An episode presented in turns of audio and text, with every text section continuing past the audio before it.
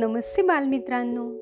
मी विजया गायकवाड आणि आपण ऐकत आहोत कथा संस्कार माला आजच्या गोष्टीचं नाव आहे व्हेन्साची गोष्ट. ही आहे एका रशियन कुत्रीची गोष्ट. लेखक आहेत बापू वाटवे. आणि ही गोष्ट किशोरच्या दिवाळी दोन हजार पाच या अंकात प्रकाशित झालेली आहे. याशेस्लाव हा एक चौदा वर्षांचा रशियन शाळकरी मुलगा. कुत्र पाळायचं म्हणून तो श्वान केंद्रावर गेला. त्याला पाहून तिथलं एक कुत्र्याचं पिल्लू दुडू धावत त्याच्याजवळ आलं. त्याच्या पायात घुटमळू लागलं. याशेस लावणे त्या पिल्लाला विकत घेतलं. ती कुत्री होती. तिचं नाव त्यानं व्हेन्सा ठेवलं. व्हेन्सा काही दिवसातच चांगली धष्टपुष्ट आणि मोठी दिसू लागली. काही वर्षानं याशेस्लावच्या आईवडिलांनी त्याच्या आजोबांकडे राहायला जायचं ठरवलं. व्होल्गाहून ते बायलो रशियाला म्हणजे बरेच दूर जाणार होते. आईवडिलांना पोचवायला याशेस्लाव स्वतः जाणार होता. पाच दिवसांनी तो परत येणार होता. आणि म्हणून त्यानं व्हेन्साची काळजी घेण्याची शेजाऱ्यांना विनंती केली. त्यांनीही व्हेन्साची काळजी घ्यायचं अगदी खुशीनं मान्य केलं.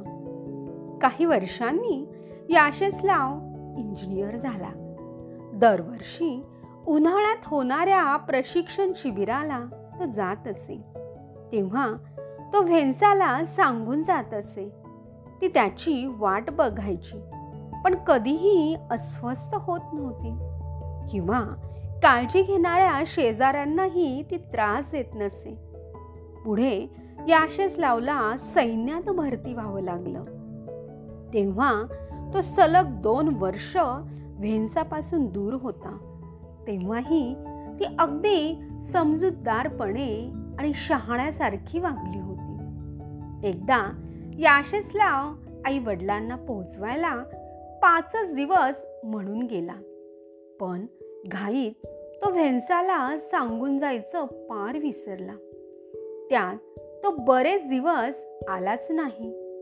आणि जेव्हा आला तेव्हा त्याला कळालं की व्हेन्सा साखळी तोडून कुठेतरी दूर निघून गेली. तिची काळजी घेणाऱ्यांना फार अपराधी वाटू लागलं. आणि याशस लावला तर ही घटना फारच मनाला लागली. याला आपणच जबाबदार आहोत. आता कुठे शोधायचं व्हेन्साला? या विचारानं तो बेचैन झाला. याशस्लाव दोन वर्ष कुविशेवला म्हणजे तिथेच राहिला. पण व्हेन्सा गेली ती गेलीच.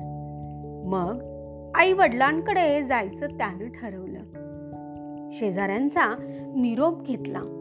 व्हेन्साला वेळोवेळी मनापासून आणि प्रेमानं सांभाळल्याबद्दल त्यानं शेजाऱ्यांचे मनोमन आभार मानले आणि दुःखद अंतकरणाने तो आई वडिलांकडे निघाला. एके दिवशी तिकडे रस्त्यातून जात असताना एक हडकुळी अल्सेशियन कुत्री जवळ येऊन लढीवाळपणे याशेस्लावच्या पायात घुटमळू लागली. एखादा झपाटा देऊन तो तिला दूर हकलणार इतक्यात तिच्या डोळ्यातले आनंद मिश्रित आणि करुण भाव पाहून तो थबकला आणि गुडघ्यावर खाली बसला. त्या कुत्रीनं लगेच आपले दोन्ही पाय याशेस्लावच्या खांद्यावर ठेवले. तिचे तळवे रक्ताळलेले होते. नख झिजून गेली होती. व्हेन्सा म्हणून त्यानं मायेनं तिच्या पाठीवरून हात फिरवला. दोघांनाही एकमेकांची ओळख पटली. याशेसलावच्या डोळ्यातून आनंद अश्रू वाहू लागले. मध्यंतरी थोडा थोडका नाही तर दहा वर्षांचा काळ लोटला होता. व्हेन्सा आता पार थकली होती. अशक्य वाटणारी ही घटना एकोणीसशे एकोणऐंशी साली घडली होती. तिथल्या वृत्तपत्रांनी या घटनेला कितीतरी प्रसिद्धी दिली होती. हे कसं शक्य झालं? यावर तज्ज्ञांनी असा निष्कर्ष काढला की माणसापेक्षाही कुत्र्यांच्या घाणेंद्रियांची वासाची शक्ती सहा हजार पट असते आणि एकदा घेतलेला वास ते प्रदीर्घ काळ विसरू शकत नाही. याशेस्लाव कुविशेवला दोन वर्षे राहत असताना त्याचे वडील त्याला सफरचंदांच्या पेट्या पाठवत. तो रिकाम्या पेट्या एका ठिकाणी रचून ठेवत असे.